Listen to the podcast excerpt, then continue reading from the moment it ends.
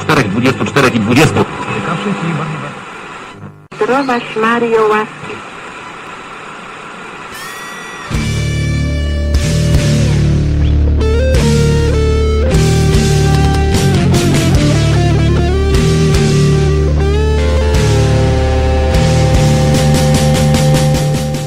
Nukast.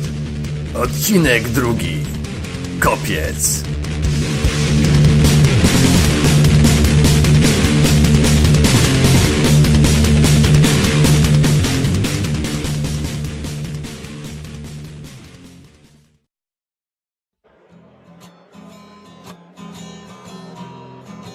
Witajcie moi mili. Widzę, że dziś mamy dobry wieczór na opowieść. Dorzućcie trochę węgla do pieca i nastawcie wodę na herbatę. Z bimbrem, jeżeli macie. Przyda się w ten mroźny wieczór. Dawno nas nie gościła takimi mrozami zieleń, ale trzeba sobie jakoś poradzić. To będzie długa podróż i mam nadzieję, że wam się spodoba. Barman, podaj mi kubek. Będzie mi schło w gardle, a sądzę, że zgromadzeni tutaj chwilę posiedzą przy opowieści. no dobra, zacznijmy więc. E, To było dawno, na zachód stąd, w, w Krakowie. Trzej wędrowcy, John Berry, Stach Wodecki oraz Moshe Blumstein, kończyli budować umocnienia na miejscowym wzgórzu przed wojną nazywanym Kopcem. Zbudowane przez nich barykady i zabudowania zaczęły tworzyć już coś na kształt bazy, niewielkiego przyczółka nad zrujnowanym Krakowem. Bohaterowie tej opowieści to uchodźcy ze wschodu, skąd przybywają jako banici i jedyni ocalali z zagłady swojego rodzinnego miasta. Dwaj pierwsi to niedobitki z organizacji znanej jako łowcy mutantów. Trzeci to Żyd przybłęda, którego pobratymcy wyrzucili ze swojej synagogi. Podobno było jeszcze dwóch, ale oni odłączyli się od reszty w poszukiwaniu szczęścia na własną rękę. Robiło się coraz ciemniej. John jako zapalony radiowiec kończył montować antenę, aby móc nadawać we wszystkie strony swoje marudzenie. Wodecki i Mosze przygotowywali kolację nad rozpalonym wcześniej ogniskiem. Tym razem im się udało. Znaleźli jednego zębacza, który odłączył się od stada i odstrzelili nieświadome swego przeznaczenia zwierzę. Po chwili podszedł do nich John. No chłopaki, co macie dobrego? Zębacza. Zatłukliśmy go i przynieśliśmy. Akurat będzie trochę jedzenia. A widać, że upasiony. Tego tylko łeb pobijaliśmy trochę, więc dobrego materiału na strzały i ubrania będzie. Hej, hej! Jak mnie zębiskami złapał, to myślałem, że odgryzie. Za kijaszka oczywiście złapał. No, ale Stachu go zdzielił od boku i puścił. A później go dźgałem w oko jak... No dobrze już, wiemy wszyscy co było dalej. Jutro pójdziemy się rozejrzeć po okolicy. Przygotujcie się mentalnie. Raszt! Hmm, Zaraz coś dobrego sobie wyciągnę ze stwora i na rano przygotuję. Wezmę trochę sprzętu z nami. Tak, na wszelki wypadek. Dobrze. Te ruiny miasta nie wyglądają przyjaźnie, a może się przydać tutaj coś, jeżeli będzie coś złego. Ej, waj! Szkoda, że nie ma z nami pana Majka. On zawsze się dobrze bronił. Ano, szkoda, ale jego wybór. Nie mogliśmy go zatrzymać. Jeśli będziemy dostatecznie cicho i szczęście nam dopisze, to nie natkniemy się na żadnych złych ludzi. Prawda. Kończmy jeść i przygotujmy się do jutra. Warto jak zwykle po trzy godziny. Ja pierwszy, wy się dogadajcie. Ostatni! Jana w tej chwili naszły myśli i delikatnie odleciał w przeszłość.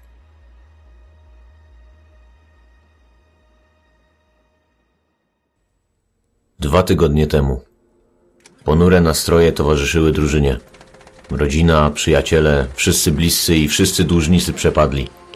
Ledwo wczoraj odjechali z rozdroża, ku nieznanemu, ku Krakowowi. Pogoda idealnie oddawała uczucia towarzyszące naszej piątce bohaterów. Radioaktywny pył po wybuchu bomby w stali powoli osadzał się dookoła i doprowadzał licznik Geigera do złowieszczego skrzeku, co znów doprowadzało Jana do szaleństwa, Wodeckiego do paranoi, a Moszego do płaczu. Mike był jakby nieobecny, ciągle patrzył w dal, rzadko mówił i niewiele jadł. A Wadon zaś pozostawał zagadką. Kurwa mać. Co się stało? Cholerne wertepy. Wał pękł. Idziemy pieszo. N- Nie da się tego naprawić? Nie przy sprzęcie, który mamy. Bierzcie swoje rzeczy. Jak coś nie jest wam potrzebne, to nie zostanie. Daleka podróż przed nami. Po drodze na pewno będą jakieś zamieszkane ośrodki, knajpy czy obozowiska. Krumto dotrzeć do jakiejś przed zmrokiem. John zerknął na słońce. Czyli mamy jeszcze jakieś 5 godzin. W drogę. Marsz był trudny, ale nie tak ciężki, jak można by pomyśleć. Wodecki, patrząc na mapy, wyliczył, że przy dobrym marszu za trzy dni powinni być w Krakowie. Biorąc poprawkę na kondycję fizyczną Moszego i psychiczną Majka, ogłosił, że w ciągu tygodnia powinni dotrzeć. Nie poprawiło to nastrojów, jednak wędrówka trwała nadal. Za najpóźniej godzinę zapadnie zmrok. W okolicy nie ma żadnej ludzkiej osady. Skąd wiesz? N- nieludzkie są? Po prostu wiem. Tak, są. Dobrze więc. W takim razie, co polecasz Abadonie? Awadon wskazał ręką na północ. Jakieś trzy kilometry stąd jest opuszczona stacja benzynowa. Może i nie po drodze, ale na lepszy nocleg nie możemy liczyć. Słońce już zachodziło i deszcz się wzmógł, gdy dotarli na stację. Jednak mokrym i zmęczonym podróżnikom nie było dane zaznać spokoju. Światło! Mówię, że tu nikogo nie ma. Może on nie jest wszechwiedzący. Dobra, sprawdźmy to. Ale miejcie broń w pogotowiu. Gdy weszli w krąg światła, na ich spotkanie wyszło trzech uzbrojonych młodzików. Wysoki blondyn z lewej lustrował przybyłych kuszą myśliwską, ciemnowłosy grubas z prawej drżącymi rękami wycelował w Moszego z samopała domowej roboty, natomiast kędzierzawy rudzielec stojący na środku niemalże dotknął nosa Johna lufą swojego starego, dobrego kałasznikowa.